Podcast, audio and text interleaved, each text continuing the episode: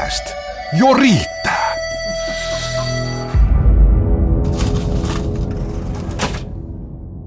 Kallokääst 69. Ollaan jälleen täällä studioilla ja tuntuu, että ei sitä montaa päivää, kun viimeksi nauhoiteltiin jaksoa 67, koska 68 nauhoiteltiin jo ajat sitten, ajat sitten, mutta ilmeisesti jotain on tapahtunut salibändissä tässä ihan muutaman päivän aikana, vaikka välillä tuntuu, että tässä ei tapahdu yhtään mitään, että 35 vuotta ja ei ole paljon muuta tapahtunut kuin sarjatoiminta saatu käyntiin, mutta niin vaan, jutun juurta yritetään kaivaa täällä pastori kanssa. Morjesta. Moi moi ja moi kuulijoille. Ja tosiaan meillä on spesiaalijakso tänään. Tuli tämmöinen ajatus, että rankataan Ysärin 2000-luvun ja 2010-luvun parhaat suomalaiset pelaajat top 5 ja, ja, ja tota, Rexa Grande, Grand Old Manina pääsee sieltä Ysäriltä aloittaa ja sitten Löyde ottaa tuon 2000-luvun alueen mä otan 2010-luvun, niistä sitten keskustellaan, mutta ensin meillä on vähän ajankohtaisia aiheita tässä lumimyrskyn keskellä, niin tota, no maailman parhaiden valinnasta on, siitä on itse asiassa joka vuosi ollut jonkin verran keskustelua ja enemmänkin ehkä siitä, että kuka on maailman paras, vaan siitä, miten ne valitaan ja onko ne oikein ne valinnat, valinnat ja näin, että ruotsalainen lehti Innebandy Magazine niitä valintoja on tehnyt ja kyllä täytyy sanoa, että niin kuin, ongelma siinä, että, että se niin kuin yleisesti ottaen katsotaan, että siinä on sitten maailman parhaat pelaajat, mutta en mä nyt ihan objektiivisena sitä kyllä pitäisi, että ne on kyllä enemmänkin sen lehden valinta, että enemmänkin pitäisi puhua Innebandin magasiiniten mielestä maailman parhaat pelaajat kuin siitä, että ne olisi vaikka niin kuin yleisesti ottaen maailman parhaat pelaajat sillä hetkellä. Niin, tässä tulee ihan sellainen mielenkiintoinen, tai tässä on nyt monta, monta niin kuin kulmaa, millä lä- lähestyä tätä ja, ja ollaan lähestetty ennenkin ja tästä on ollut tietysti niin kuin otit kiinnikin, niin keskustelua melkein voi sanoa lähes vuosittain ja, ja ruotsalaiset on tietysti ollut kummallisesti aika, aika, aika edustettuna tässä, tässä valinnassa ja tässä tulee heti ensimmäinen on tietysti se, että et, et, tätä ei ole koskaan avattu mitenkään, ainakaan mulle. Otitko sä joskus tähän vähän, vähän Viime vuonna. syynäsit, syynäsit tätä, että kuinka paljon siellä on ruotsalaistoimittajia valitsemassa ja kuinka paljon sveitsiläisiä, kuinka paljon tsekkejä, kuinka paljon suomalaisia, onko siellä vielä joku, joku norjalaisaviisikin, mikä tekee F-liigan kanssa yhteistyötä, niin vielä valitsemassa vai miten tämä jako menee ylipäätään? No valitsijoita, no ei sitä avattu, että mi, paljonko mistäkin on valitsijoita. Ja kyllä se sitten kumminkin aika selvästi sanottiin, että se on kumminkin heidän valintansa sitten. Myös ruotsalaiset itse sanoi, kyllä siis maajoukkojen valmentajalta myös kysytään. Se on tietenkin yksi olennainen pointti tässä, mutta mikä se painotus on, sitähän he ei kerro, että, että mikä on niin kuin, niin silloin mä laskisin enemmänkin, että tämä ei ole mikään äänestys, vaan valinta siinä vaiheessa. Vaikka totta kai niillä äänestyksillä ilmeisesti on merkitystä, mutta mistä me sitten tiedetään, kun se ei mitenkään avointa, että miten ne vaikuttaa mihinkäkin – Tota, no ehkä sekin, niin kuin, että ruotsalaiset on edustettuna aika vahvasti, niin kyllä sanoisin, että vielä isompi juttu on, että Ruotsin liikan pelaajat on tosi vahvasti edustettuna, että eihän Suomen liikasta, esimerkiksi miesten liikasta on valittu ketään pitkään aikaa. No okei, okay, no se Eero Kososen joku voi laskea, mutta se siinä vaiheessa oli puoli kautta ollut SPVssä ja taisi tulla MM-kisojen näytöillä enemmänkin se valinta kuin, kuin sitten niin kuin sarjanäytöillä. Niin onhan se mun mielestä, se on ongelma kyllä, että ei, ei, se, ei se ei se voi ihan noinkaan mennä.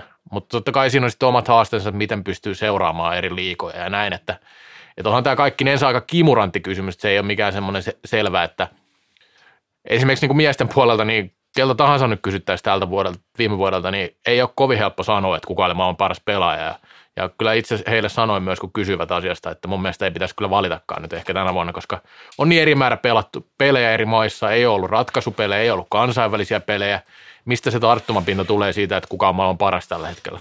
Se on juuri näin, ja siis tosiaan tässä tulee nimenomaan se, että kuinka paljon ruotsalaistoimittajat näkee esimerkiksi F-liigan pelejä, pelejä, niin se on ehkä todella, todella vähän. Osa ei näe varmaan yhtään peliä. Ja aina, ja totta kai on sitä mieltä, että pitääkin kansainvälisten otteluiden, KV-otteluiden ja niiden tapahtumien painoarvo pitää olla tosi, tosi painava, ja se on tietysti ollutkin, ollutkin aika painava, mutta siis tänä vuonna, tai siis itse asiassa 2020 eli viime vuonna, niin kun te otit kiinni, niin aika vähän oikeastaan Champions Cup oli ainoa, ainoa KV-tapahtuma, sitten muutamat maaottelut, äh, niin siitä on aika vaikea lähteä, lähteä valintoja tekemään. Itsehän otin myös Twitteristä tähän kiinni. Jos, jos nyt Champions Cupia pitää mittarina, niin Alexander Rudd ei ollut top 10 ollenkaan. Siinäkin hyvä kysymys, onko vaikuttanut sit kentän ulkopuoliset asiat tähän, että ei mahdu listaan ollenkaan. Täysin suvereeni siellä, siellä turnauksessa. En sano, että pitäisikö olla paras. Omasta mielestä ehkä niin pitäisi olla paras, mutta ainakin, ainakin niin kuin top 10 heittämällä. Joo, ehdottomasti. Ja kyllähän tuossa niin sitten tietyllä tavalla, äh, esimerkiksi niin suomalaisilla pelaajilla, mä mietin vaan sitä, että miten esimerkiksi joku klassikin ykköskenttä pelaa, joka niin on täysin ylivoimaisia Suomen sarjassa, koko yk- y- ykkös, ykköskenttä.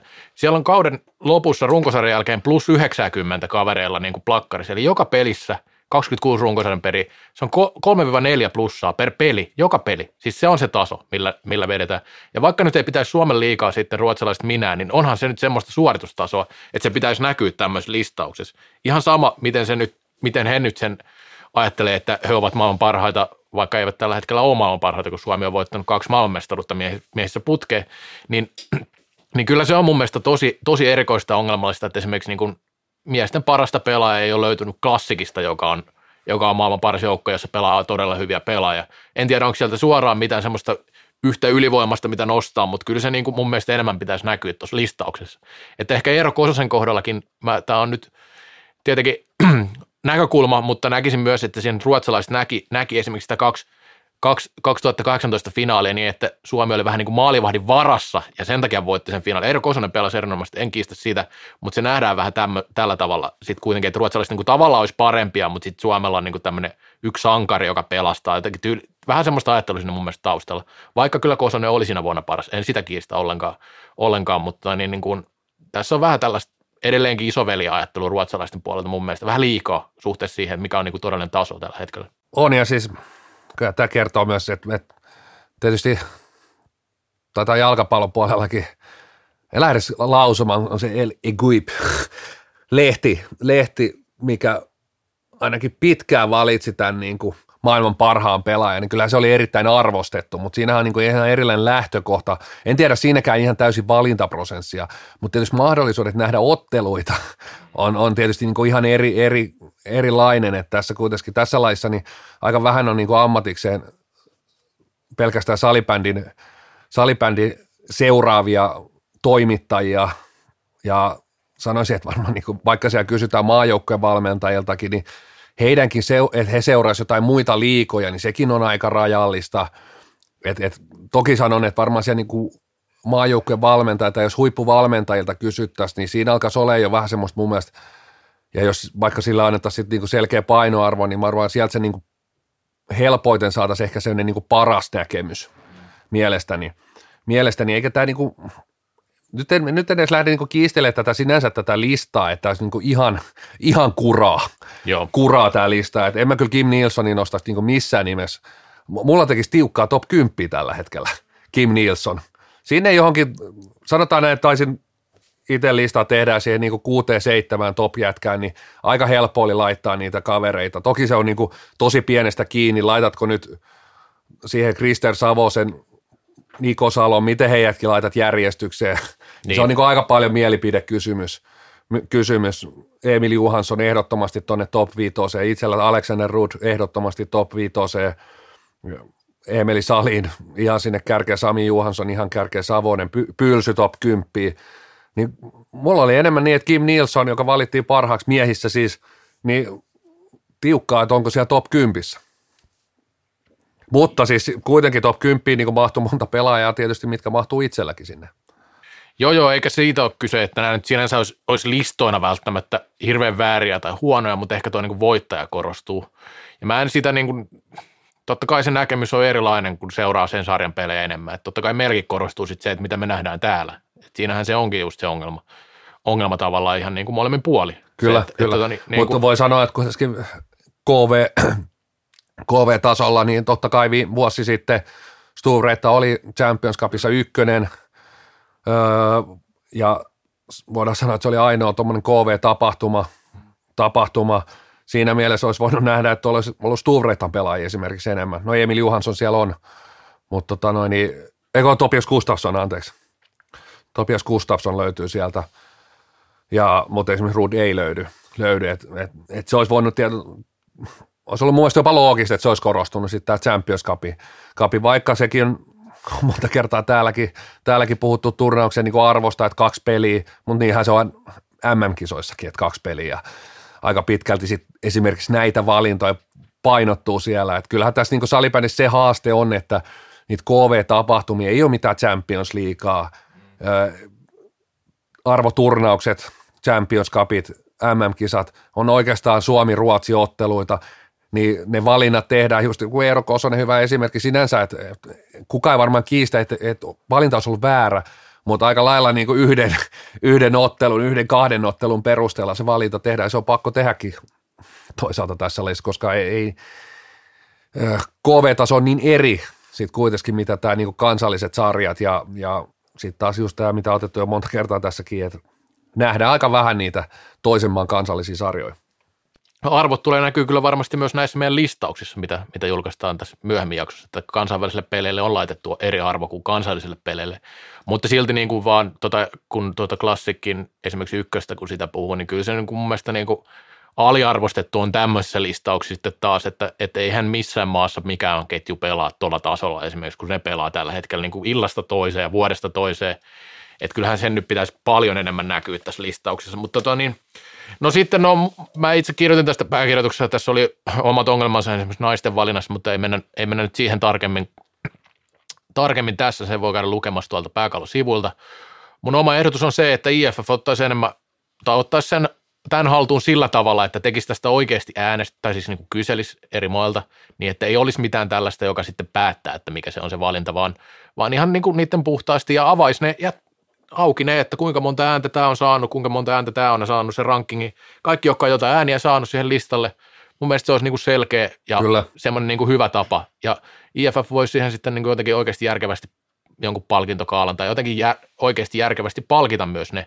Ja ehdotin myös, että olisi semmoinen kategoria kuin yleisöäänet, että sitten niin kuin ihan iso yleisö saisi äänestää myös omaa suosikkeja, että olisi niin kuin sillä niin kuin yleisön mielestä maailman paras pelaaja ja sitten olisi niin kuin asiantuntijoiden mielestä maailman paras pelaaja. Niin siinäkin voisi olla jotain tämmöistä tarttumapintaa katsojille mm. ja seuraajille, että pääsee vähän mukaan siihen juttuun. Niin Mennään sitten vähän isompiin kuvioihin ja taas Pohjois-Amerikan sähly, sählysarjan Nafuliin.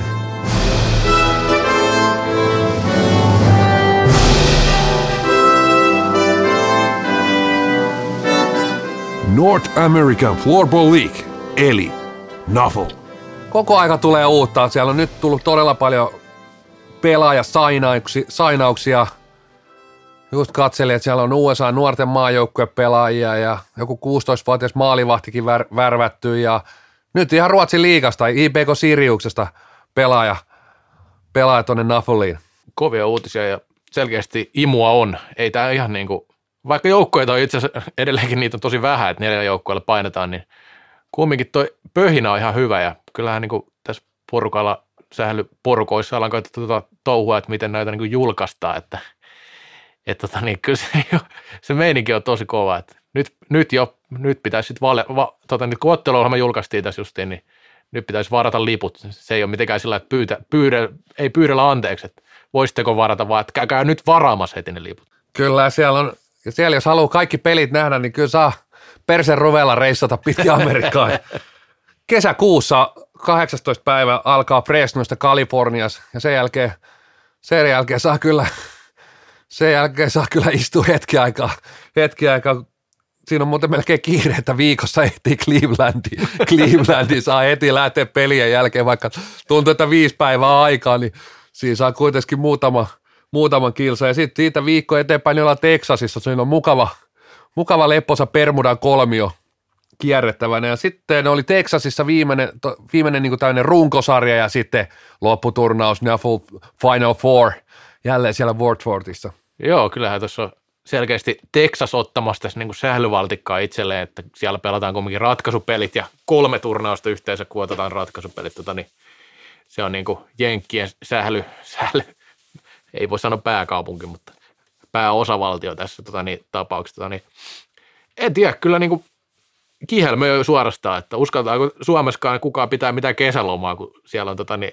kumminkin maailman, no ei maailman, no en sanota maailman kovimmat, mutta ma- maailman kiintoisimmat pelit käynnissä. Kyllä, ja ehkä kansainvälisimmät. Siellä oli mitä parista kymmenestä maasta tuomareita ja pelaajia, mitä liian. Niin, niin, se on totta muuten. Ei ole, ei ole, ei ole näissä hyvin brändätyissäkään liikoissa ihan tota, tota luokkaa. Et mä odotan vielä, minkälainen tunnari Nafolilla tulee olemaan. Et se on joku, joku ehkä Rokin elosesta löytyy, en tiedä. Saa nähdä muuten, miten korona tuohon, että kyllä Jenkeissäkin hetken niin. aikaa silti saa vielä, vielä pelko persissä olla. Et, et ikävä, jos ensimmäinen Napulkausi joudutaan pelaamaan tyhjille katsomoille, eikä täysille katsomoille. Niin, kyllä, kyllä. Loppuun myydyille katsomoille toisin sanoen. No, toivotaan parasta ja mehän nyt tietenkin me koko kevättä seurataan ja koko ajan tapahtuu niin sanotusti, niin tämän Nafolin ansiosta mehän voitaisiin vetää vaikka kolme jaksoa viikossa. Siihen me siirrytään ihan just, mutta seuraavaksi me siirrytään toiseen erään ja vuosikymmenten parhaat pelaajat. Kallokääst. Ikuisesti nuori, niin kuin salibändikin.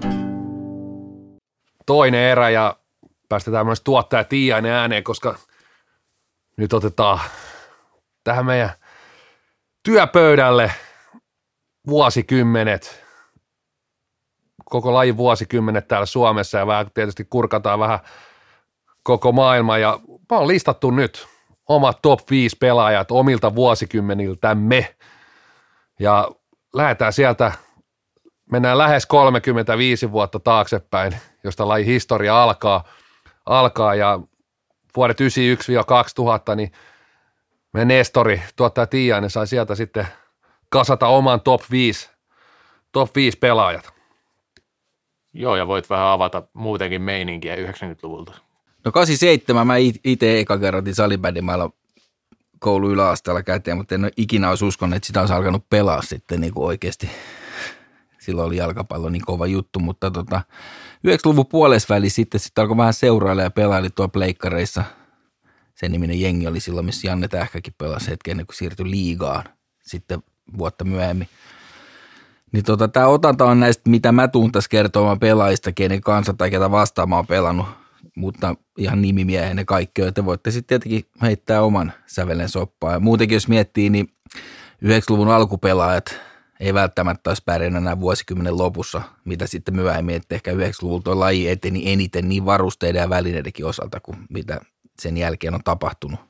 No aivan varmasti, ja jos kuitenkin itselläkin on pieni kosketuspinta, kosketuspinta 90-luvun loppuun, loppuun ja ja sitten kuitenkin tuntee ja tietää ja nähnyt niitä pelaajia vielä kentällä, ketkä on silloin sanotaan niin kuin loistanut siellä 90-luvun alkupuolella, niin ei he nyt niin kuin ikänsä puolesta ollut vielä 90-luvun lopussa, lopussa niin kuin vanhoja pelaajia, mutta kyllä se, se lajin kehitys hyppäsi kyllä, koko aikahan se on mennyt vauhdikkaasti, mutta kyllä mä sanoin, että sillä tavalla vähän allekirjoita, tota, että siinä on varmaan tapahtunut semmoinen yksi ainakin isoimmista loikista myös – vaikka 90-luvun lopussa 2000-luvun vaihteesta oli vielä tosi amatööri touhua ja semmoinen niin urheilullisuus oli monella tapaa vielä aika kaukastakin, niin kuitenkin se hyppy semmoisesta vähän yliopistosählystä niin semmoiseen niin pääsarjatoimintaan ja, ja sanoisin, että totta kai 90-luvun alun pelaajillakin on ollut taustaa monista lajeista, mutta sitten kuitenkin jos ajattelee 90-luvun lopun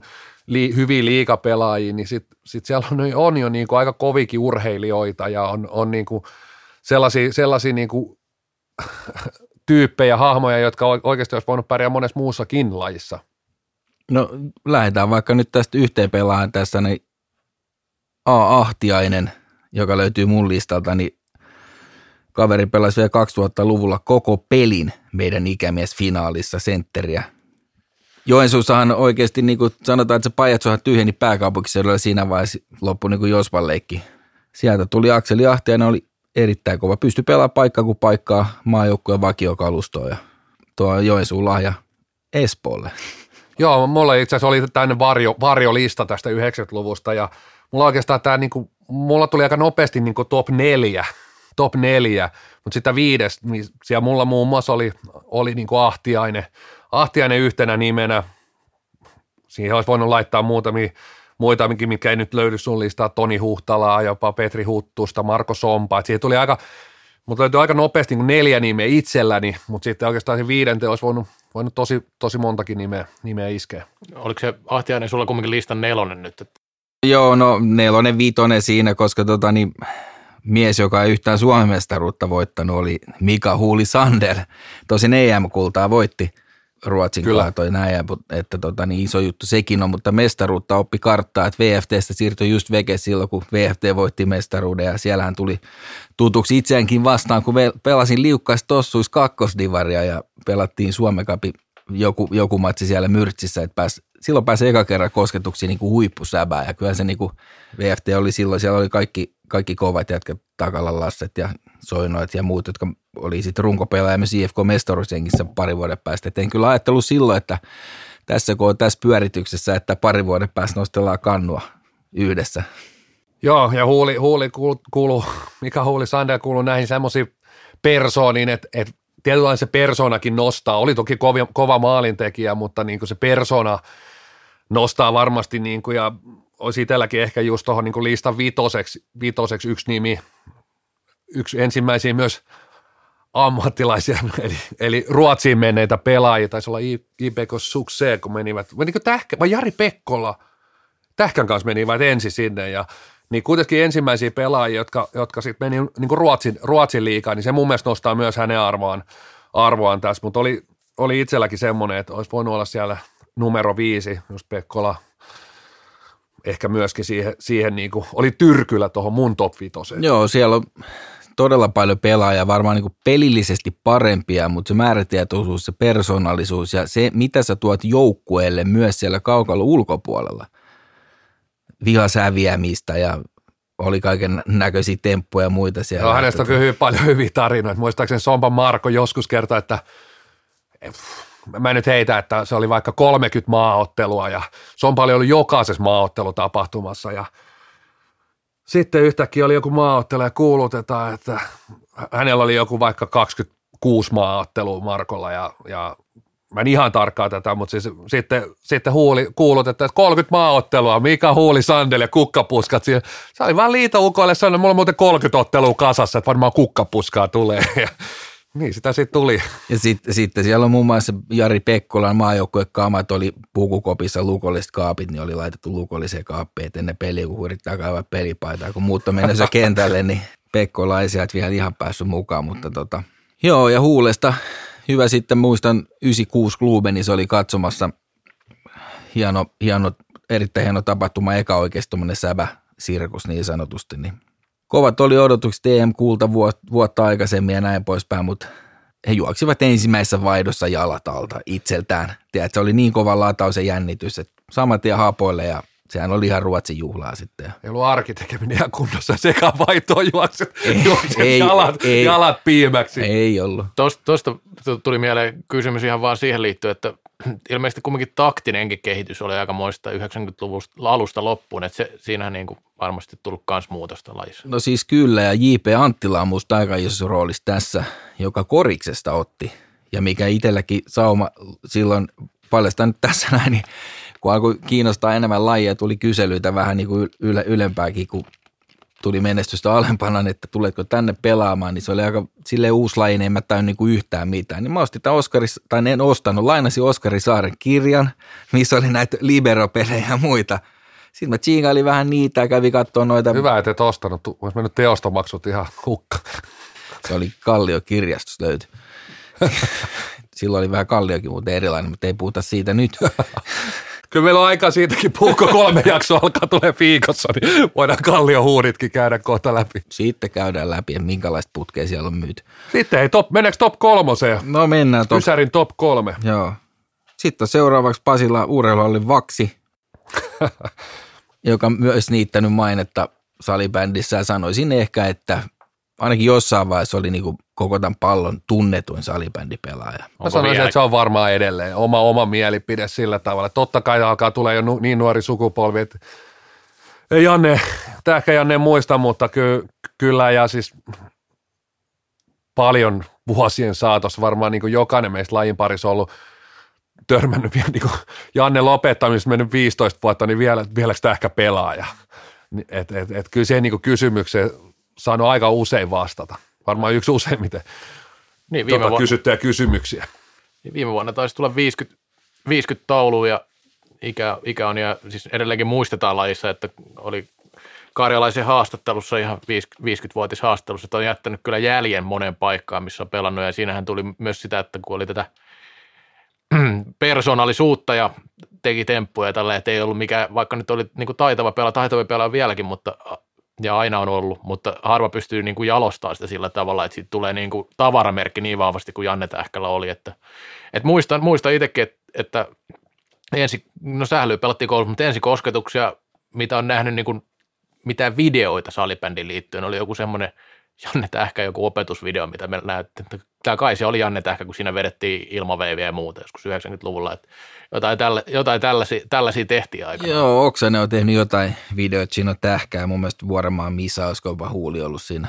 Tämmöisiä katseltiin niitä, niitä kyllä silloin, että opiskeltiin tota kautta, kun oli nettiin, mutta niinku, Ja kyllä se koko, kuitenkin vaikka Ilmavein keksiä istuukin tässä, tässä studiossa, niin kyllä Janne sen, niin kuin itsekin sanoin, teki sen tietysti tunnetuksi ja jalosti sen pi, pisimmälle. Ja kyllä se on kuitenkin sellainen juttu, mikä, mikä edelleen miettii, että se elää kuitenkin tässä lajissa aika vahvasti. Ja varsinkin vaikka ei nyt ehkä niin peleissä enää näy, niin kuitenkin tuolla aika monet junnut edelleen länkyttää ja veivaa sitä palloa, palloa. Ja, ja se, se, on kuitenkin niin kuin sella, sellainen, sellainen niin kuin temppu, mitä ei oikeastaan niin kuin, ja miksi Janne tunnetaan edelleen, niin sitä ei oikeastaan kukaan pystynyt sen jälkeen tekemään tollasta, niin kuin, tuomaan laji tollasta juttua, että noin selvää tavaramerkkiä. Niin ja eli esimerkiksi viime vuonna, vai oliko se nyt vielä tämän vuoden puolella, mutta viime vuonnahan oli tämä IFFn freestyle, mikä kappu nyt olikaan, niin siellähän niitä ilmaveivejä tuli erilaisia, että ei se, se ei kyllä kuole, niin kuin vaikka se peleistä on kuollut, niin kentän ulkopuolella se, se on kyllä edelleenkin elää ainakin vahvasti. Ja tosiaan mun varjolistalla ehkä myös, myös kolmantena siihen väliin, tai neljänneksi mä nostin Petri Kettusen, mikä oli oikeastaan niin koko ura oli se 90-luku ja oli myös EM-kultajoukkuessa ja, ja kuitenkin se 90-luvun alkupuoli, alkupuoli oli, oli niin kuin sitten taas Jospan, Jospan kultakautta, kultakautta, että oikeastaan niin kuin semmoinen pelaaja, minkä nostaisin sieltä niin kuin sillä tavalla, voisiko sanoa niin kuin Ysärin alkupuolelta, Kyllä. vaikka ura kestikin koko sen niin kuin 90-luvun. Kyllä, kesti hyvin ja tota, niin, joo, toisaalta sitten oli varmaan tärkeä pelaaja siellä alkuvuosina ja muuta myös lopussa, koska muista semmoisen Pasilasta Kettus Pete on YVssä just meidän vaihto, vaihtopenkin edessä. Mä huudan siitä sille, mitä toi vanha äijäkin toi enää tekee. ja höks, syöttö lapaa ja takanurkkaa maalia. Tätä. Mä sanoin, näytin vaan peukkuun, näin on. Tähkästi vielä sen verran, että hän vei, sanotaanko näitä kerralla Joensuulle, maksoi takaisin pääkaupunkiseudun jutun, kun muutti sinne muutamaksi vuodeksi ja oikeasti omalla tekemisellä hillas sitten joukkueen aina finaaleihin asti, mutta sitä mestaruutta ei sitten tullut, kun Espoolla oli, oli niin kova jengi. Mutta tota, niin mennään eteenpäin ja täällä on nimimiehiä lisää. J.P. Lehtonen, ehkä ei, ei sillä tavalla näyttävin pelaaja, mutta teki kyllä ketjukavereista niin kuin päätä pidempiä. Niin kuin aivan, aivan loistava hahmo, mystinen jopa, ei niin kuin tiedä yhtään, mitä, mitä kaveri päässä liikkuu ja ne ratkaisut ja muuta. Et kaikki, jotka on nähnyt jotain JPn pelaamista, pehmeät kädet. 94 EM-kisoissa muun muassa oli sitten 16-vuotiaana voittamassa ensimmäisen ensimmäisen mestaruuden Suomelle, että sieltä asti pelaajille. Jotenkin sellainen pelaajatyyppi, profiili, profiili että että totta kai niin huippupelaaja, aina, aina mietitään, on se fudis tai mikä vai, no mitä jos Kretski tuotaisi tähän päivään, no hän se pärjäsi tuolla Mestiksessäkään se Wayne Kretski, mutta tietysti jos se talentti tuotas, niin totta kai se pärjäsi, mutta joku JPn-tyyppinen pelaaja, niin mun mielestä voitaisiin tuoda mihin vuosikymmeneen vaan.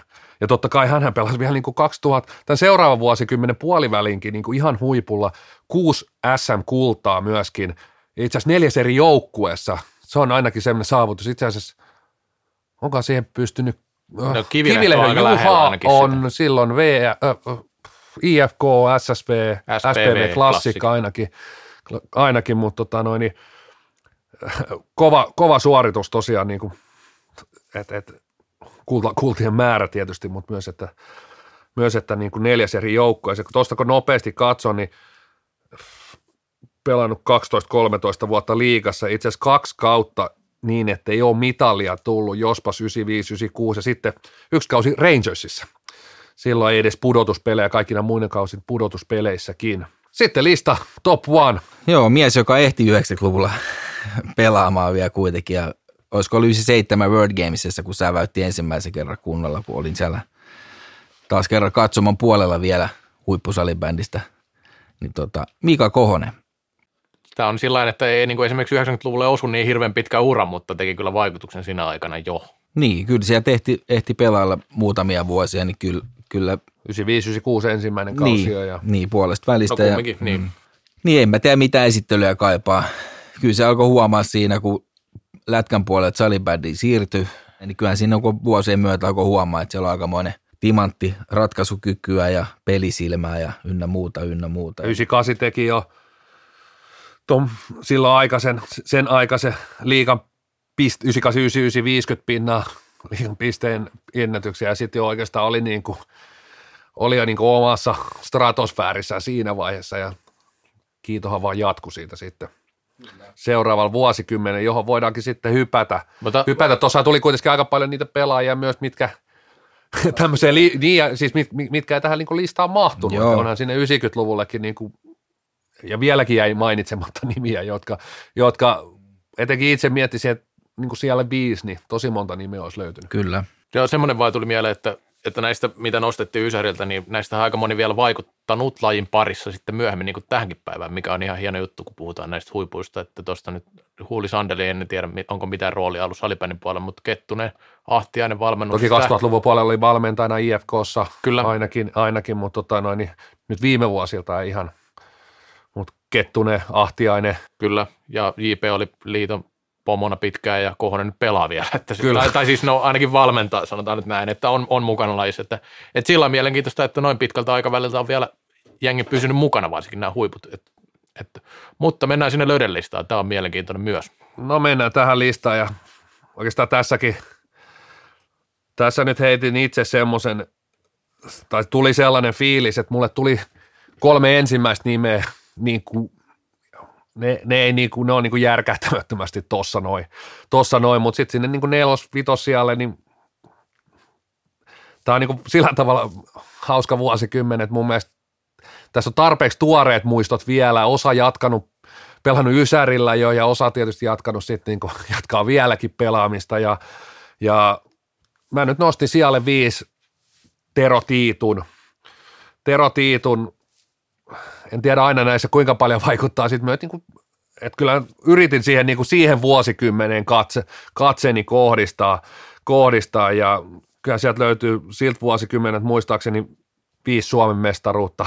Kaikki muistaa sen jatkoaikamaalin, että ehkä tommosetkin asiat kuitenkin vaikuttaa myös, että se maali tullaan muistaa ikuisesti. Ja vaikka, vaikka on mitkä 2010 kotikisat ollut, niin kyllä joka paikassa aina pyöritetään sitä jatkoaikamaali, sitä tuuletusta sinne maalin taakse, niin, ja kyllä, kyllä mulla niin Tero Tiitu, mun mielestä yksi niitä pelaajia, Akseli Ahtiainen oli hyvä esimerkki myös sillä tavalla, että että hänhän oli niinku just fysiikaltaan semmoinen, että toi jo siinä vaiheessa semmoisen niinku urheilullisuuden, mutta Tero Tiitu, niin mun mielestä semmoinen niinku urheilijan esimerkki, urheilullisuus, niin oli, oli jo toi niinku tuossa vaiheessa tosi tappiin vedetty ja semmoinen niinku fokusointi, prior, lajin priorisointi siinä omassa tärkeys, tärkeyslistassaan niin tosi korkealla, niin mulla, mulla siellä viisi. Tuo urheilijapuoli on nimenomaan niin kuin tosi tärkeä nostos. Mä itse merkkasin vaan, kun laitoin näitä sun valintoja ylös, että Tiitulla kyllä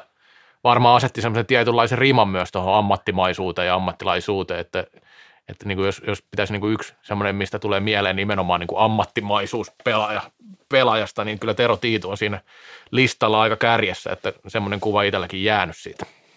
Ja sitten siellä neljä Jaakko Hintikka, että et, on joskus sanonut Mika Aho siellä SSVlle, tai SSV voisi olla, mutta siinä ihan dynastiassa ilman Mikael Järveä, niin siellä ei olisi mestaruuksia ja Oilers, Oilers siis mulla pätee sama, sama sellainen vähän heitto, että oli sen kuitenkin niin kuin Oilersin kultakauden ja dynastian, dynastian sellainen niin kuin kasvot, peti sitä kivirekeä eteenpäin ja, ja vaikka Ruotsissa onnistunut, niin oliko siinä vaiheessa kuitenkin niin jälleen kerran yksi niistä, niin kuin, ketkä lähti Ruotsiin, Ruotsiin ja maajoukkoissa tärkeä, tärkeä tota noin, palane, iso palane siinä vaiheessa. Ja menee tuonne niin vuosikymmenen alun dominoiviin pelaajia. Tietysti vuosi 2005-2006 108 pistettä yhteen kauteen niin, ja se, se kausi nyt kaikki, ketkä silloin seurassa oli niin muistaa sen kauden ja kentän Polström,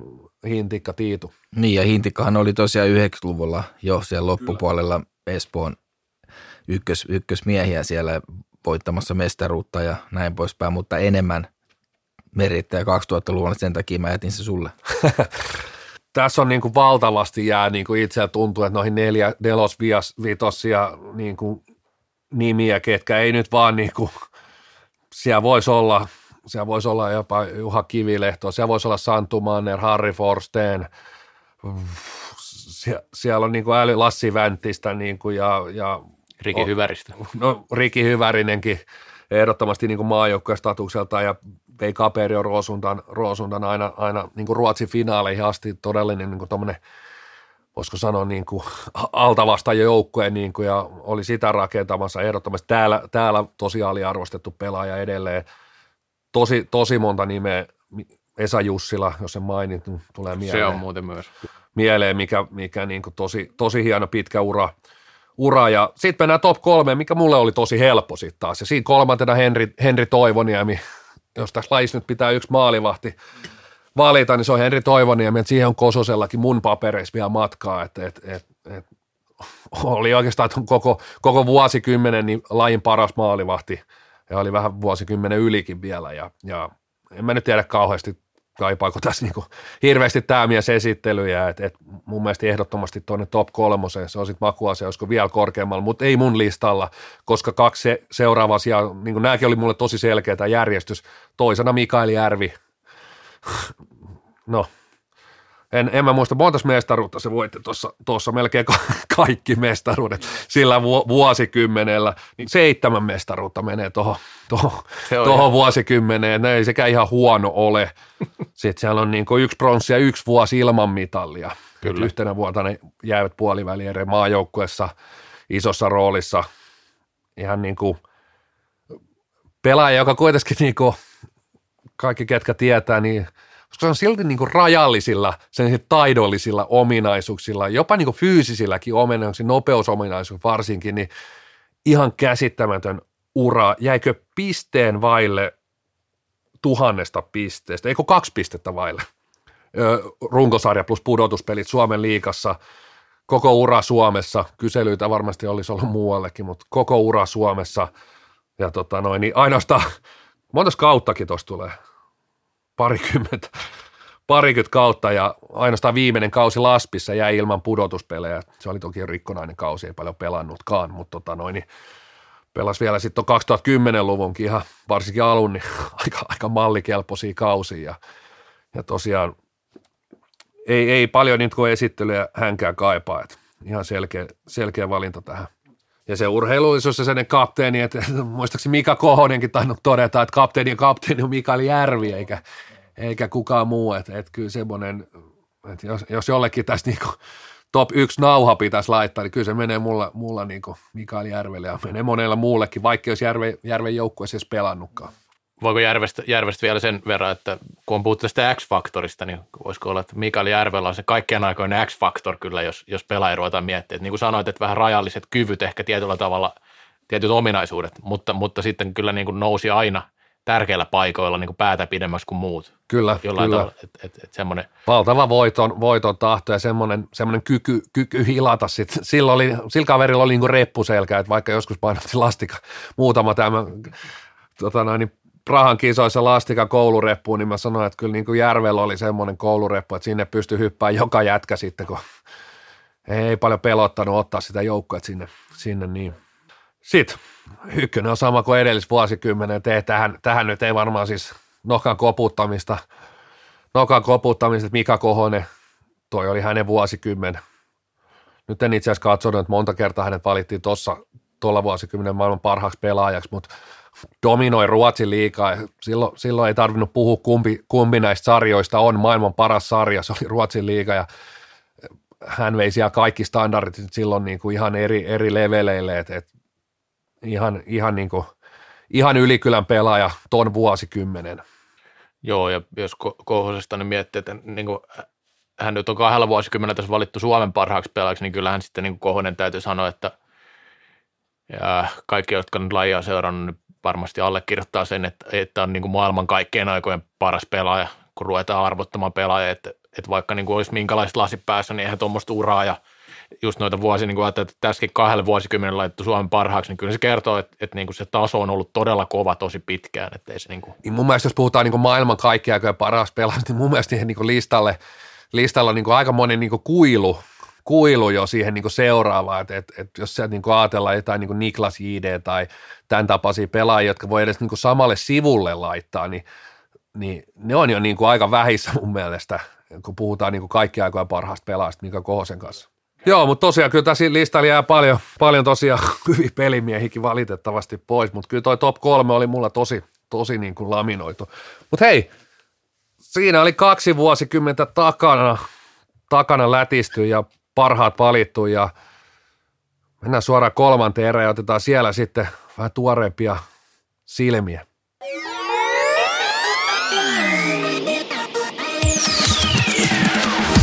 Kallokääst. Alle 35 vuotta tuuleen huutelua.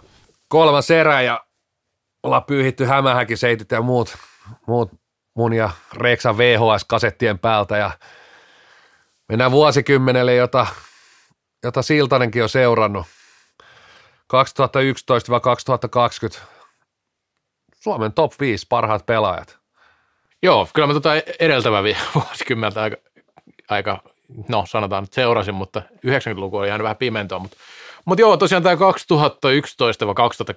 niin tässä on tietenkin KV-painotusta jonkin verran ja sanotaan näin, että, että jos tässä valittaisiin parhaita liikapelaajia vain, niin olisi aika erilainen lista, mikä on sitten taas eri vaikka aikaisemmalla vuosikymmenellä, koska nämä, mitä Löyri sanoi, niin ne on aika lailla oli myös parhaita liikapelaajia, mutta kaikki, kun tässä valitaan parhaita pelaajia, niin totta kai se kansainvälinen ura sitten vaikuttaa myös. Mutta viidentenä listalla on pelaaja, jolla kansainvälinen ura on jäänyt aika kevyeksi, ja se on Henri Johansson, joka on kiistatta äh, voisi sanoa, että para, vuosikymmenen paras liikapelaaja. Tai nyt kiistatta, mutta sanotaan, että vuosikymmenen paras liikapelaaja Suomessa. Uskomattomalla tasolla painaa vuodesta toiseen edelleenkin. 35-vuotiaana se on siellä liikan pörssi, pörssi kärke, kärkenä melkein, ei nyt ihan kärjessä, mutta siellä korkealla. Piti Nokian KRPtä, kumminkin Nokian KRP oli esimerkiksi 2010-luvun alussa aika kehno ryhmä, niin piti melkein yksin sitä pinnalla silloin, kun joukkue kävi karsinnoissa ja muualla ja liikaennätys löytyy 26 pelin pisteennätys tai 90 pistettä ja maaliennätys, siinä taisi olla maalin päässä siitä, mitä Tiitu teki seitsemän peli enemmän pelasi silloin. Kyllä. Niin tota, ja sanoisin, että yksi, varmaan ehkä yksi kaikkein aika lahjakkaimpia pelaajia. Ei niin kuin kansainvälisellä tasolla ei valitettavasti ole jalostunut eikä ole sitten maajoukkoissa ollut mukana. Niihin ei tarvitse mennä varmaan, että mistä, mistä mikin johtuu, mutta on ollut myös oma, omaakin syytä siinä, että miksi ei ollut, ollut sitten kansainvälisesti niin hyvä, mutta onhan hän mm olisi pelannut ja maailman mestari, mutta, mutta niin kuin sillain, niin se on jäänyt torsoksi. Mutta mut hän, hän on semmoinen pelaaja, kun tuntuu, että hän on koko ajan 25-vuotias. Nyt on jo 35, sama vähän Kukkola Jani, niin jotenkin tuntuu, että mä muistan aina se siellä 18-vuotiaan viipelissä yhtäkkiä se on ikämies. Kyllä, Mitä siis, hemmet? Ja miettii noita kausia eri Juhansson, painaa 91 pistettä eikä pääse pudotuspeleihin. Kyllä. Niin se, se myös kertoo, mi, mi, millaisessa joukkueessa pelannut. Siellä ei ole ollut joka kausi, kausi ihan niitä niin maagisimpia ketjukavereita. Että ne on ihan älyttömiä pistemääriä. Katso tuosta 2011, 12 ja siitä tuonne 2016. Ei kauttakaan playoffeissa, silti painat tollaisia, tollaisia tehoja, tehoja Juhansellekin oli muutama sellainen niin kuin välikausi, mutta kyllä se kokonaisuus, ja sitten kun mennään, että hänhän oli jo niin kuin, ihan, ihan niin kuin laatu, laatupelaaja jo edeltävälläkin vuosikymmenellä. Kyllä. Ja on, on aika harvinaisin, no Huuli Sandel oli listalla, mutta on, on myös pelaajia, jolta ei löydy sitä Suomen mestaruutta, mitkä on usein aika harvinaisia. Kuitenkin tämmöisessä, jos vuosikymmenenkin top 5 pelaajat otetaan, niin kyllä ne on usein sit myös niin kuin niittänyt sitä menestystä joukkueissakin, tai jouk- joukkuekin on menestynyt, mutta tietysti hän on koko vuosikymmenen Nokialla pelannut ja, ja pronssi, pronssi on ainoa mitali, mitä, mitä tarttunut siltä matkalta. Ja kyllä, ja niin kuin sanoin, että jos kansainvälinen ura olisi, olisi leveämpi, niin olisi kyllä listalla paljon korkeammalla. Tai nyt tietenkään paljon korkeammalla voi olla tällä listalla kuin viisi nimeä, mutta, mutta kumminkin. No sitten, siellä neljä.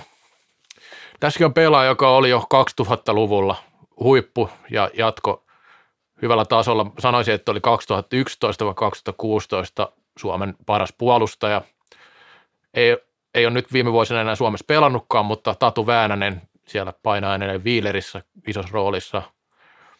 Kova, kova kaveri, niin kuin, siis, taso, siis semmoinen suoritustaso hänellä niin kuin parhaina vuosina varsinkin oli aivan älytön vuodesta toiseen.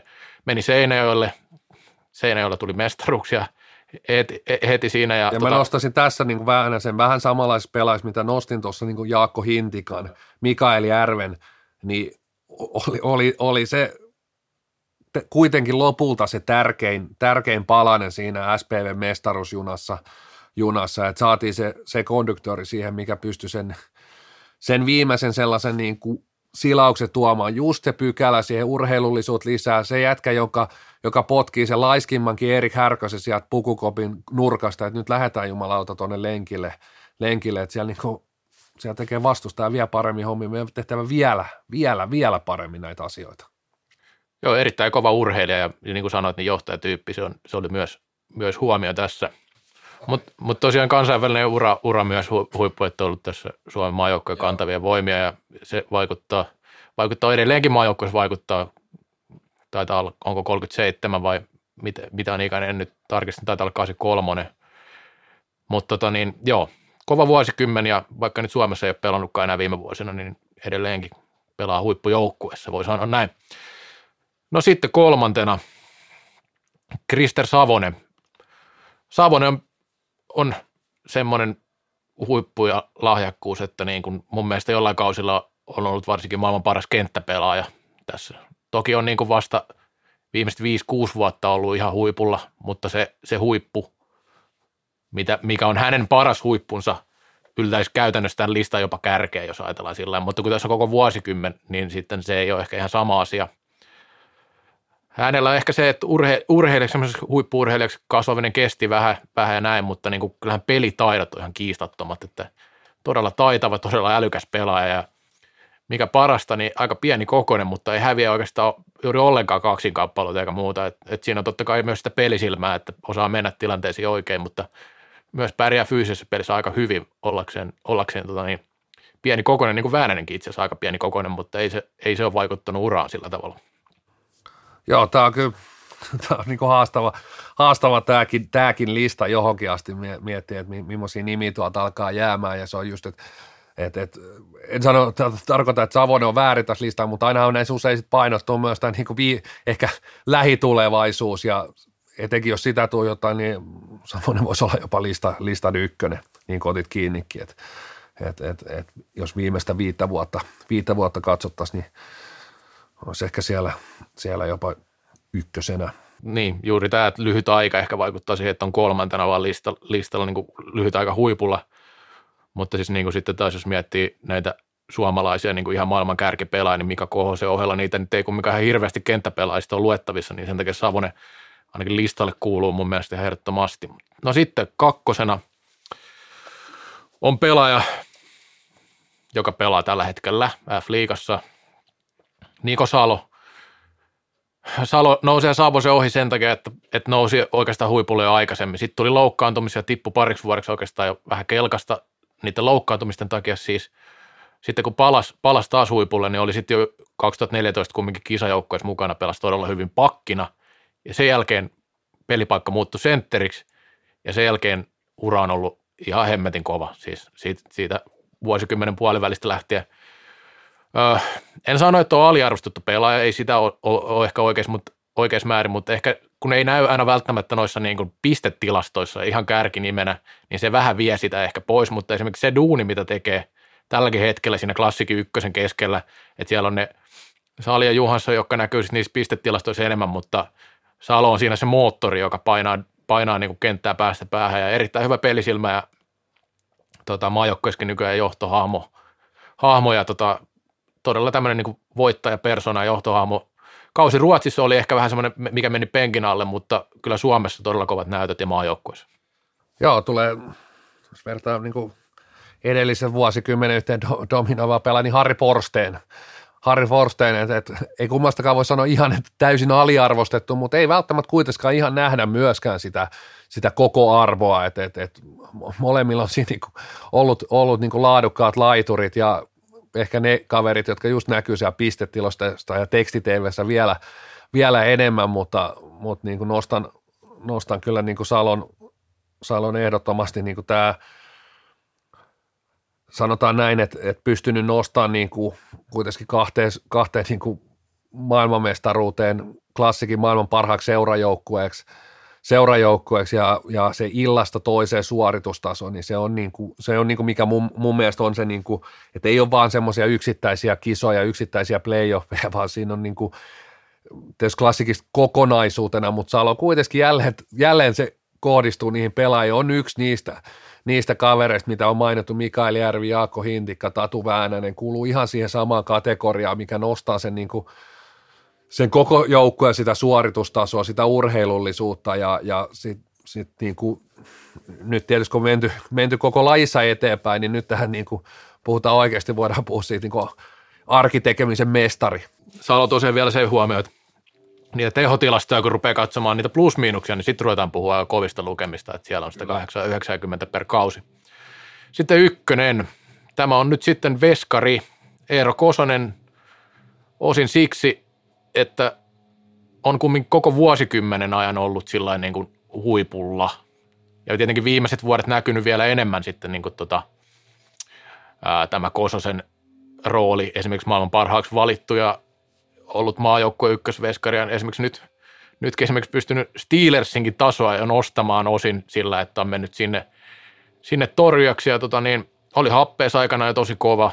Sitten kävi Sieltä ainoa Suomen mestaruus. Kyllä, yksi Suomen mestaruus vaan, mutta sitten maajoukkueisnäytöthän on kiistattomat sitten tota niin, kävi Ruotsissa ja Ruotsissakin pärjäs ymmärtääkseni aika hyvin. Kyllä ainakin häntä arvostettiin siellä, siellä veskarina ja, ja tota niin, kyllä niin kuin Kos, Koson ehkä hyötyy omasta iästään jossain määrin verrattuna näihin muutamaan, mikä jäätäisi, että on niin kuin koko vuosikymmenen pystynytkin pelaamaan niin kuin huipulla, että kumminkin puhutaan 35 vuotta tänä vuonna täyttävästä pelaajasta, niin, niin siinä mielessä, mutta niin huippuveskari ja ihan maailman kaikkien aikojen niin kuin kärkiveskareita, sinne Toivoniemen taakse taitaa jäädä kumminkin vielä, mutta, mutta, mutta todella kova. Joo, kyllä tästäkin vaan listat kovi, kovi kavereita jää pois, että, että et tulee, tulee todella monta nimeä mieleen, mieleen.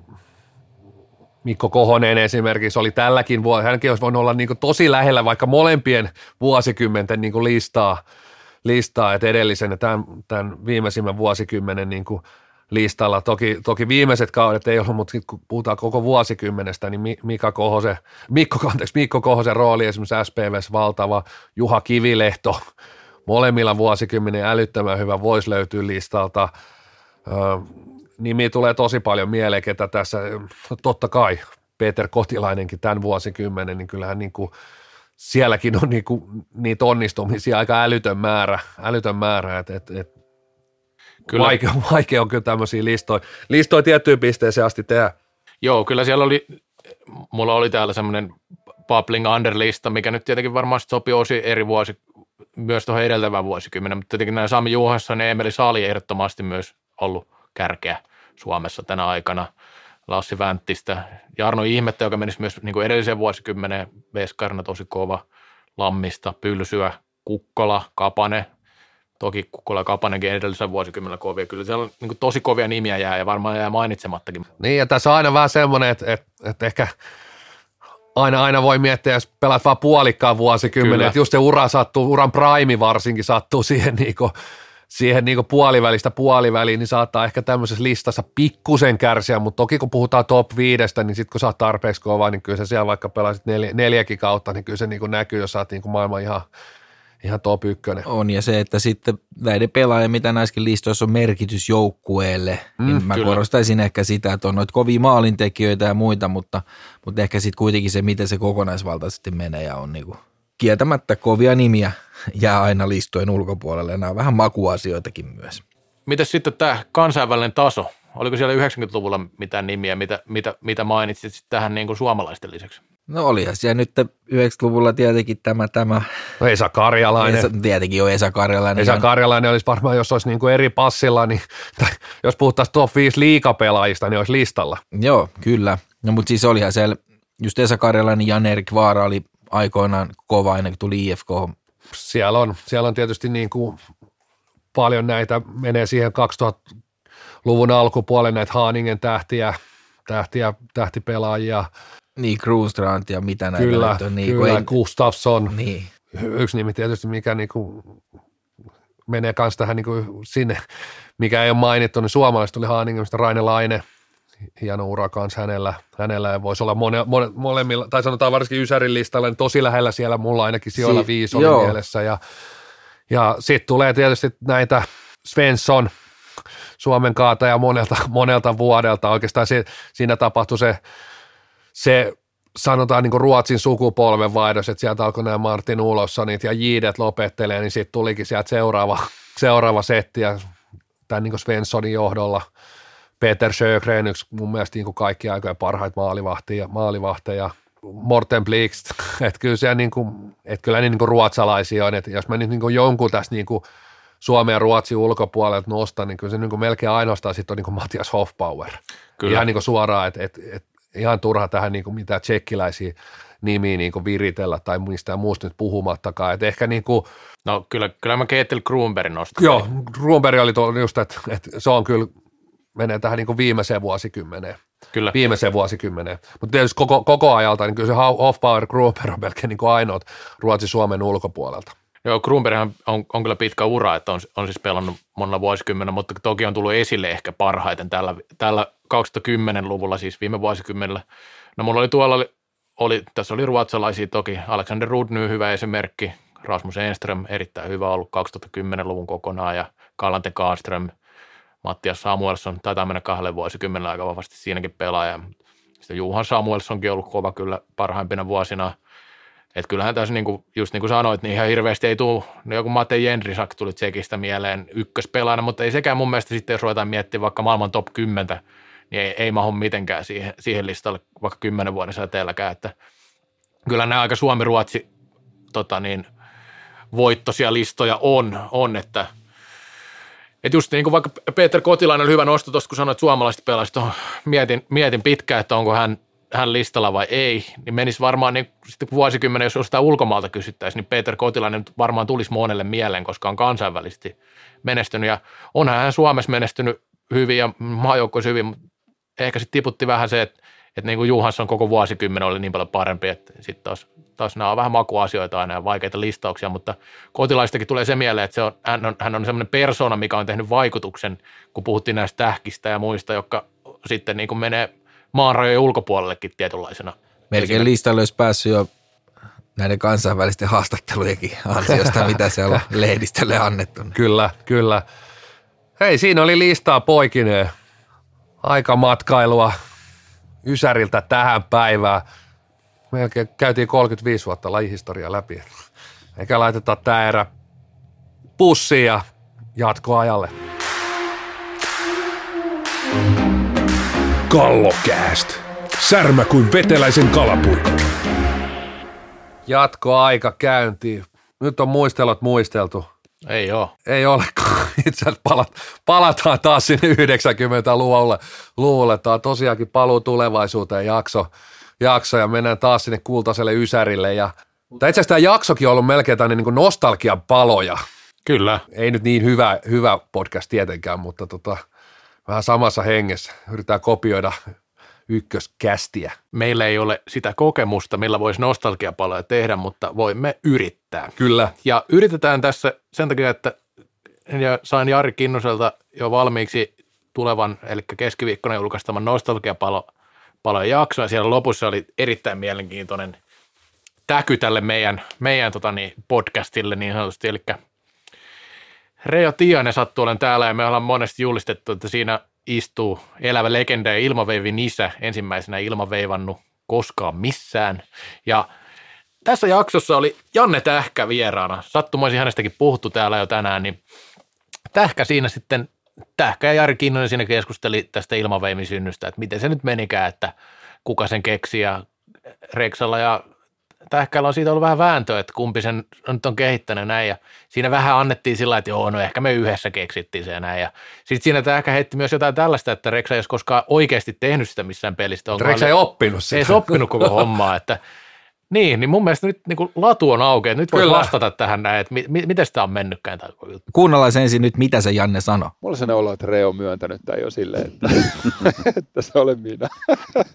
Mutta kyllä me sitä yhdessä kovasti niin kuin kaikkeen lajiin liittyvää niin kuin mietiskeltiin. Molemmat, mietiske, mietiskeltiin. Molemmat oli nuoria lajin parissa ja hurja innokkaita keksimään uutta ja tykättiin semmoista vekkuleista asioista kentällä ja Mm. kentän ulkopuolella, niin en mä tiedä kumpi on ekan kerran sen niin kuin sanonut, että hei nyt tehdään tämä, vaan, vaan, vaan näin päin pois. Mutta et, kyllä me sitä kovasti yhdessä pohdiskeltiin ja kaiken näköisiä erilaisia asioita, millä vastustaja pystyy vaikka harhauttelemaan, niin pohdiskeltiin yhdessä usean vuoden ajan.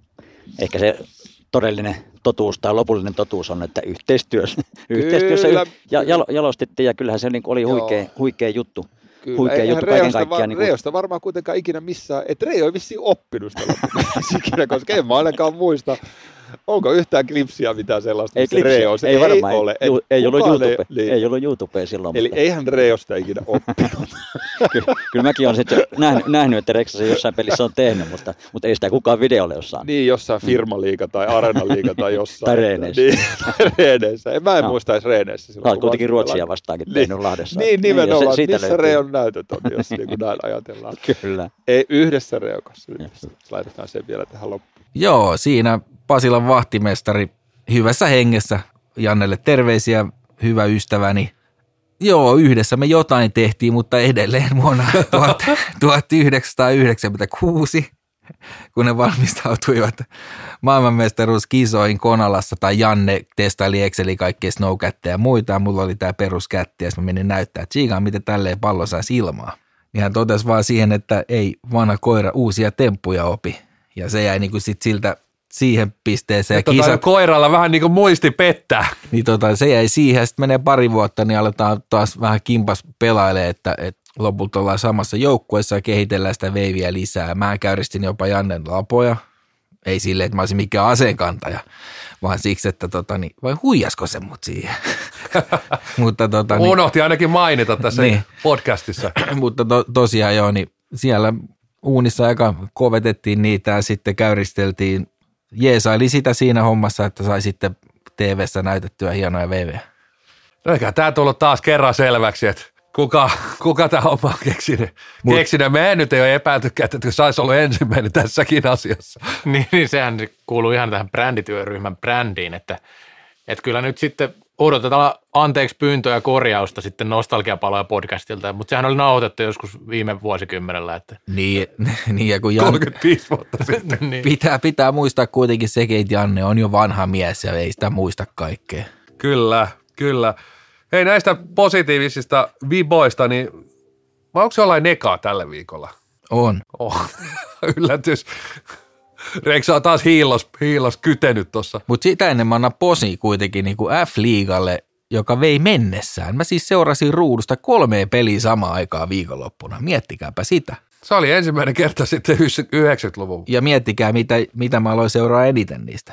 No ei kai jymy tiikeri. No jymy, tiikerit, hei. Niin se oli oikein hauskaa katsoakin, että kuka onnistuu. Ei se oikein hirveän moni onnistunut. Meni pilkuille, jatkoaikaa ja pilkut ja näin poispäin. Mulla kyllä melkein tulee tästä kanssa, pitäisikö tästä ottaa itsellekin viikon posi. Reksa kattonut sääly.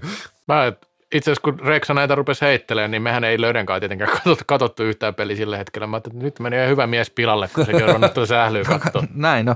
Mutta tosiaan joo, se oli, se oli niinku mielenkiintoisinta niistä lopulta, että, että vaikka vähän näytti tämmöiseltä divaritason meiningiltä, kuitenkaan nyt sitä divarikaan nähnyt hyvää aikaa, mutta, mutta, kun, mutta kun on nähnyt tätä KV, KV-meininkiä ja, ja tota, sitten ehkä ollut näitä, ihan siellä näitä KV-tasolla. finaaleja, no ei ihan ollut tota, niin ei. Viihdyin kyllä, oli ihan kiva. Ja sitten tietenkin Miltä toi, kun sä, säkin tehnyt paljon liikaa ja lätkää, niin miltä toi TV-tuote näytti? ihan viihdyttävä.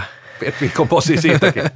No siitä, siitä, siitä viikon posi ja sitten oli kiva kuulla taas Helanen ja Joel sä muistat mikä se nimi. niiden, heidän selostusta, kun he olivat niin innoissaan koko ajan.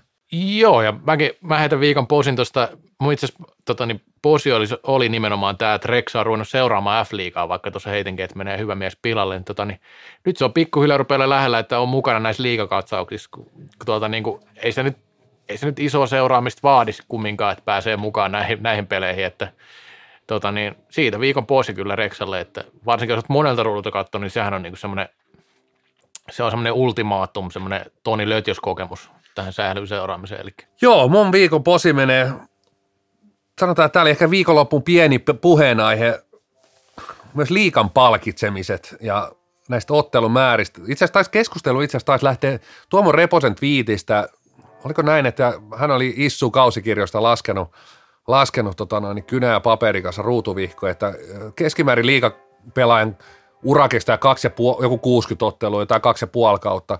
Jos tämä on varmaan aika, tämä on jonkun, jonkinlainen keskiarvo, siellä on kaikki junnut ja tämä varmaan vähän niin kuin pyöristää sitä niin sanotusti alas, tai pyöristä, mutta valehtelee alaspäin, koska siellä on tosi paljon semmoisia yhden ottelun kävijöitä ja jne, mutta tota noin, niin en tiedä ihan tarkkaan mitä hän on, mutta tästä alkoi tämä niin palkitsemis ja jne, ja siellä oli keskusteltu, että missä vaiheessa tuomarit saa sadan pelin vai 50 pelin kohdalla kukkapuska ja kuka saa sadan peliä.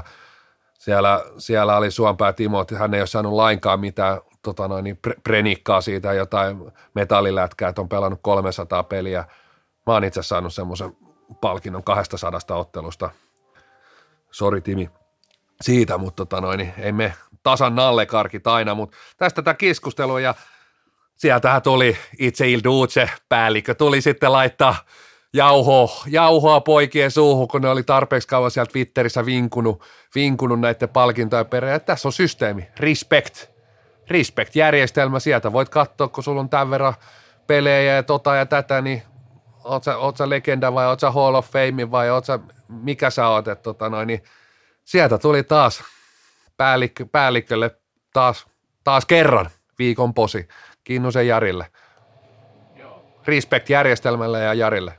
Jarihan on tämän kehittänyt tämän Respect-järjestelmän, niin kuin varmaan kaikki tiesi lajia sen. No niin, mietin, että olisiko sitä kukaan muukaan voinut kehittää. No ei. Niin, mutta tota, niin, kyllähän tämä ihan, ihan kiintoisa oli tämä liikapelaajien huomio tai entisten liikapelaajien huomio siitä, että 200 runkosarjapeliä ei ammattilajissa, se on aika kova kumminkin. Siinä aika monta kautta saat vääntää sen 26 runkosarjaottelun tahdilla, sillain niin kuin nimenomaan niin kuin sanoin, että ei ammattilaji monellekaan, niin kyllä siinä aika pitkä ura saa vääntää. Tuomarilla oli vielä sillä, että se sata peliä riitti niin, että oli pudotuspelit ja runkosarjapelit. Okei, ja joo. liikapelaajilla ei riitä se. Ja Ei, täytyy, ei, ei, täytyy lasketa, todeta, että ei se tuomarihomma niin häviö, että mun puolesta voi kukittaa ihan joka pelissä vaikka. Joo, ei, ei, en, mä, en, mä sitä, en mä sitä meinaa, Se mutta on muuten totta, kun vittu jengi näyttelee perseitä ja istuu katsomassa, vaikka ei saisi olla. en, mä- en mä sitä meinaa, mutta niin kuin, siis mä ymmärrän sen, minkä takia joku ajattelee, että se 200 on paljon, koska kyllähän se vaatii aika monta kautta. Siis. Niin, itse asiassa kun katsotaan tätä NHL Finsistä, koska liitosivun tämmöisiä tilastoja ei löydy vielä. Mutta Issu löytyy taas kauden Issu päällä. löytyy. 200 runkosarjaottelua on pelannut 213 pelaajaa. Ei se kyllä kummonen määrä ole. Äijä voisi alkaa muuten te, ottaa selville, kuinka moni nyt on saanut kukkapuska. Tuotko seuraavaan lähetykseen ja soitat kaikille ja kysyt. No, mä soitan tosta. Aloitan tosta Joonas Kaasalaisesta, joka näyttää olevan listan viimeinen, niin sieltä sitten pikkuhiljaa sinne listan ykköseen, ykköseen eli tietysti eniten otteluita on pelannut Mikko Kohonen runkosarjassa. 555. Mutta eiköhän Johanssonin Henri mene vielä tuosta ohi kyllä. Varmastikin. No Reksa, sitten tämä toinen kierros, oliko sulla nega? Niin, niin se unohtui sen ega tossa, kun hyppäsi. Niin Oli niin iloinen Oli meininki. niin F-liigan vauhtiin hyppäsi, mutta viikon ega lähtee tuonne erä viikinkien suuntaan. Edelleen, missä on päävalmentaja, joka kertoo, mitä vittua. Hän oli kipeänä viime ottelu. Ai jaa, niinhän ne monesti menee näin, että eka on vähän keuhkoputket tulehdusta ja sitten yhtäkkiä se unohdetaan ja loput niin kuin, kukaan enää muistakaan, mikä tämä valmentaja oli. Siis missä tilassa tuo joukkue on?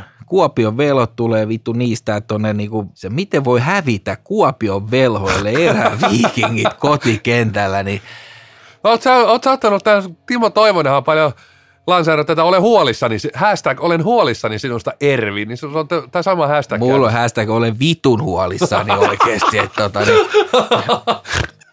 pojat teki kyllä hallaa, että pääsi eräviikingit silloin superfinaaliin, koska siellä varmaan tämä johtoryhmä, joka taas viiniläistä tuolileikkiä harrastanut, niin paukutellut henkseleitä Real Madrid tulee ja pyyhki koko vuosikymmenen uudelleen. Ei tästä tarvitse hirveän kauas mennä, kun itse pelasi eräs fuusiojengissä, joka sattui voittaa mestaruuden ja siitä se alamäki alkoi. Ja tiedän, missä IFK kakkosdivaris nykyään pelaa. Et odotellaan tässä pari vuotta, niin olisiko Ervikin siellä kakkosessa sitten. Mosahalli maistuu ihan helposti taas. Oliko, oliko tämä nyt posi vai nega? Siis, siis tämähän oli selkeä nega, nega sille, että missä se päävalmentaja. Mä en ole kuullut kertaakaan tästä niin kuin, näiden he, heikkojen hetkien aikana. Mitä mieltä? Katso viikonloppu ensimmäistä kertaa koko lajia, niin ihmettelee, missä on Bengt Lodenius. Tästä kyllä pitää tehdä joku oma jakso, että Kyllä. missä, missä on Lodenius, että lähdetään vain, vain, vainukoira perään. Kyllä. Missä hän on? Joo, kadoksissa. Mikä se ohjelma, Peli, jos peli, aina? peli on ku, kuusessa, niin tota, kai nyt päävalmentaja voi vähän jotain kommentoida siihen. Onko se kipeänä? Joo, mennään eteenpäin. Jäti, tästä, tästä tuli legendaarinen Missä on Sami Koski, mistä tulikin mieleen, että Sami Koskihan olisi myös tässä 2010-luvun pelaajien niin Kyllä, listalla kyllä. ollut, ollut mahdollinen nimi. Mutta, mutta, mutta. No, tämä itse asiassa liittyy Erviin, mä annan sitä kumminkin posin nyt. Et kun viime viikolla puhuttiin niin, että saadaan vi- vihdoin tätä pudotuspelitaistelua aikaiseksi, niin, niin sitten kumminkin tämä on niin kuin vuosien varrella ollut aika tällainen tämä top 8, että siitä on puhuttu, että se on laminoitu aika aikaisin, vai se löydäkin siitä viimeksi puhua, että se on niin aikaisin yleensä, että nyt on hyvä, että saadaan vähän pudotuspelitaistelua, niin Ervi sitten päätti hävitä tuon niin kaikista varmimmin budjetuin, budjetoidun jo ottelun velhoille, niin kyllähän tämä pudotuspelitaistelu vähän niin kuin suli siihen, että voihan sitä vieläkin tulla teoriassa, mutta kyllä se aika kivinen tie on tällä hetkellä, että posi siitä, että pidetään perinteistä kiinni, että ei tätä kasitaistelua mitenkään liian kireästi, kireästi tässä tälläkään kaudella. Mun viikon posi lähtee Ouluun, Ouluun ja Suomen rehvakkain salibändiseura Ols, joka ilmoitti tuossa taannoin, että heitä ei enää julkisuus täällä kallokästis kiinnosta, älkää seuratko meidän tähtipelaajia, tämä on kulunut aihe, he on jo supertähtiä, Tämä on nähty. jo riittää, jo riittää. Ja tämän jälkeen, kun tämä, tämä henkselien paukuttelu alkoi, että, tota, no, että ei tuommoinen enää sytytä heitä, heistä puhutaan, että, että on, nyt on riittävästi ollut, niin ne Olsia ei voittanut pelin peliä, kunnes nyt sitten Steelersistä nihkeen maalin voitto irtosi. irtosi. Tämmöinen kallokäst kirous, nyt, nyt se on niin haihtunut, Olsin kallokäst kirous haihtui vihdoin ja siitä viikon posi. Onko se vähän niin kuin ruokoisen kirous aikoinaan? Kyllä, se- no se oli pitkä. Se on kyllä yksi pisimpiä kirouksia, mitä lajissa. Meni, meni mainitsemaan ylijohtavaa, sanoi laji niiloksi, vaikka sähly niiloksi sanoi Yle lähetyksessä. Sen jälkeen kaveri ei voittanut kolmeen neljään vuoteen peli peli. Jospa taisi melkein käydä kakkosdivarissa, kun liikasta tippuja seuraavan vuonna voittanut peliäkään. Täytyy oikein kaivaa ne tilastot, kuinka pitkä se tappioputki Eli oli. tarkkana siellä Olsin puolella. Tarkkana, tarkkana, mutta nyt on murrettu kirous siellä Oulussa. Et Joo, ei se, ei se nyt oli vähän huolimaton toi, kummin 2010, taisi mennä toi, toi 2020 niin tappioilla sitten loppuun asti, että kyllä se niin kuin vähän pitää miettiä, että mitä sanoo, että ei ihan mitä, kaik, mitä tahansa voi heitellä tuolla haastatteluissa. Mutta joo, Joo, otetaan he ottelun nostot. Siellä on Olssil kaksi peliä, mä seuraan niitä äärimmäisen mielen, mielenkiinnolla, että oliko tämä nyt yksittäinen vai jatkuuko kirous. Voi nostaa jopa molemmat, on klassik, helppo, aina helppo klassik. Mutta sitten on iso ottelu, hei tiikerit. Tiikerit, että kyllä se Olssi saa muutama piste, pisteen tota noin, niin vielä raapii, koska on tasapisteistä tällä hetkellä Steelersin kanssa. Kyllä siinä vielä karsintapeikko on olemassa. Toi tiikerit peli on iso molemmille etenkin. että siinä saa jo vähän tärkeät pisteet, kun tuosta suorasta säilymisestä taistellaan. Joo, mäkin nostan nyt kaksi peliä. Tuossa tuonne pääkaupunkiseudun paikallinen eräviikingit Indiassa on mielenkiintoinen siinä mielessä, että kyllä Indianskin on alavireessä edelleenkin. Eli otti tukkaa happeelta tuossa viime viikolla ihan huolella ja, ja, ja jos Ervi nyt meinaa vielä jostain sijoista pelata, niin pitäisi kyllä toi voittaa, mutta kyllä Indianskin periaatteessa tarvii jo vähän voittaa tuossa, koska siinä on happea. Ja SPV mennyt sarjataulukossa ohi, vaikka pelejä onkin enemmän enemmän siellä.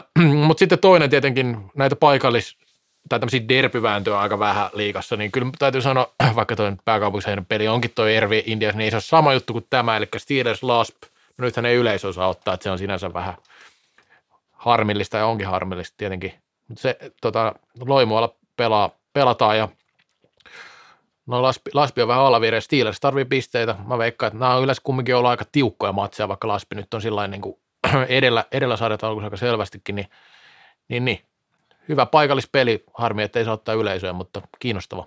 Tämänkertainen kallokästä alkaa olla paketoitu ja paketissa ja paikallinen Nightwish voi jatkaa räminänsä tuossa viereisessä studiossa. Se on moi moi.